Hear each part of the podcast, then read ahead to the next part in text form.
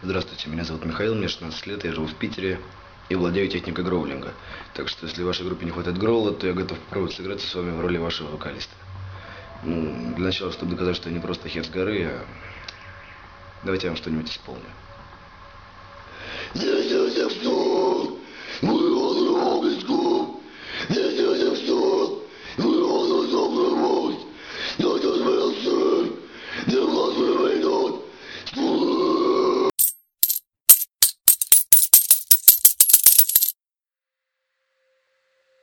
Это условные единицы. Разговор о времени, которое не забыть. С вами Ева Герь. И Иван Бегунков. Мы – дети 90-х. Сегодня мы поговорим о рок-музыке 90-х. Ведь эти годы были временем сокращения разрыва между западным роком и нашими исполнителями. Хотя зачастую эти попытки сводились к простым ремейкам. Об этом мы поговорим позже. Но несмотря на это, термин «русский рок» обозначает отдельное и уникальное направление. Направление? Какой человек, живший в 90-е, не знает таких песен, как «Звезда по имени Солнце», «Рок-н-ролл мертв», «Восьмиклассница», «Крылья», «Сказочная тайга» и коллективы, исполнявшие или до сих пор исполняющие эти песни, которые даже не нуждаются в представлении. Начнем по порядку. К тому времени, когда на Западе рок-н-ролл уже умер, в России вовсю гремели ленинградский рок-н-ролл и московский бит. Эстрада стала уходить на второй план, а из подполья, или как сейчас модно говорить, андерграунда, стали выходить на свет ранее запрещенные группы, такие как «Машина времени» и «ДДТ», а их песни стали официальными народными хитами. То есть они не просто вышли в свет, они даже стали собирать стадионы, как, например, Виктор Цой и его группа «Кино».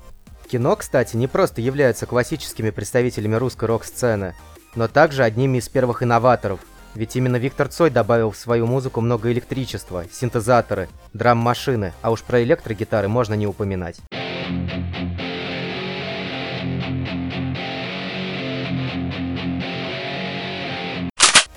Однако не только инновации в музыке могут привести к успеху. Многие коллективы играли настолько обособленно, что их помнят до сих пор. Например, «Сектор газа» или «Король и Шут». Не знаю даже, можно ли на Западе найти их аналоги. Конечно, споры не умолкнут, рок это или нет, но в наших краях их всегда причисляли к этому жанру. Кстати, именно эта обособленность позволила им избежать того, в чем частенько упрекали других – плагиате.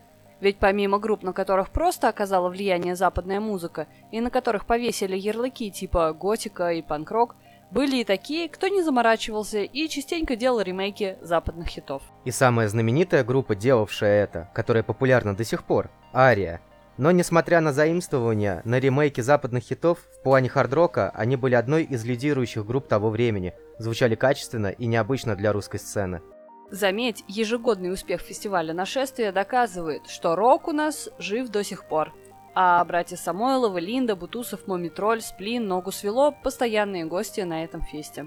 И это лишний раз доказывает, что рок-музыка 90-х дала толчок развитию этой сцены у нас. И в настоящее время есть много отличных групп и исполнителей, которые зачастую звучат как минимум не хуже западных, но это уже совсем другая история. Это были условные единицы, передача, которую невозможно забыть.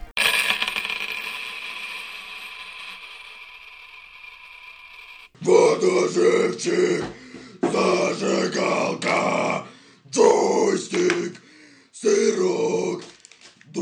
Voice Rock.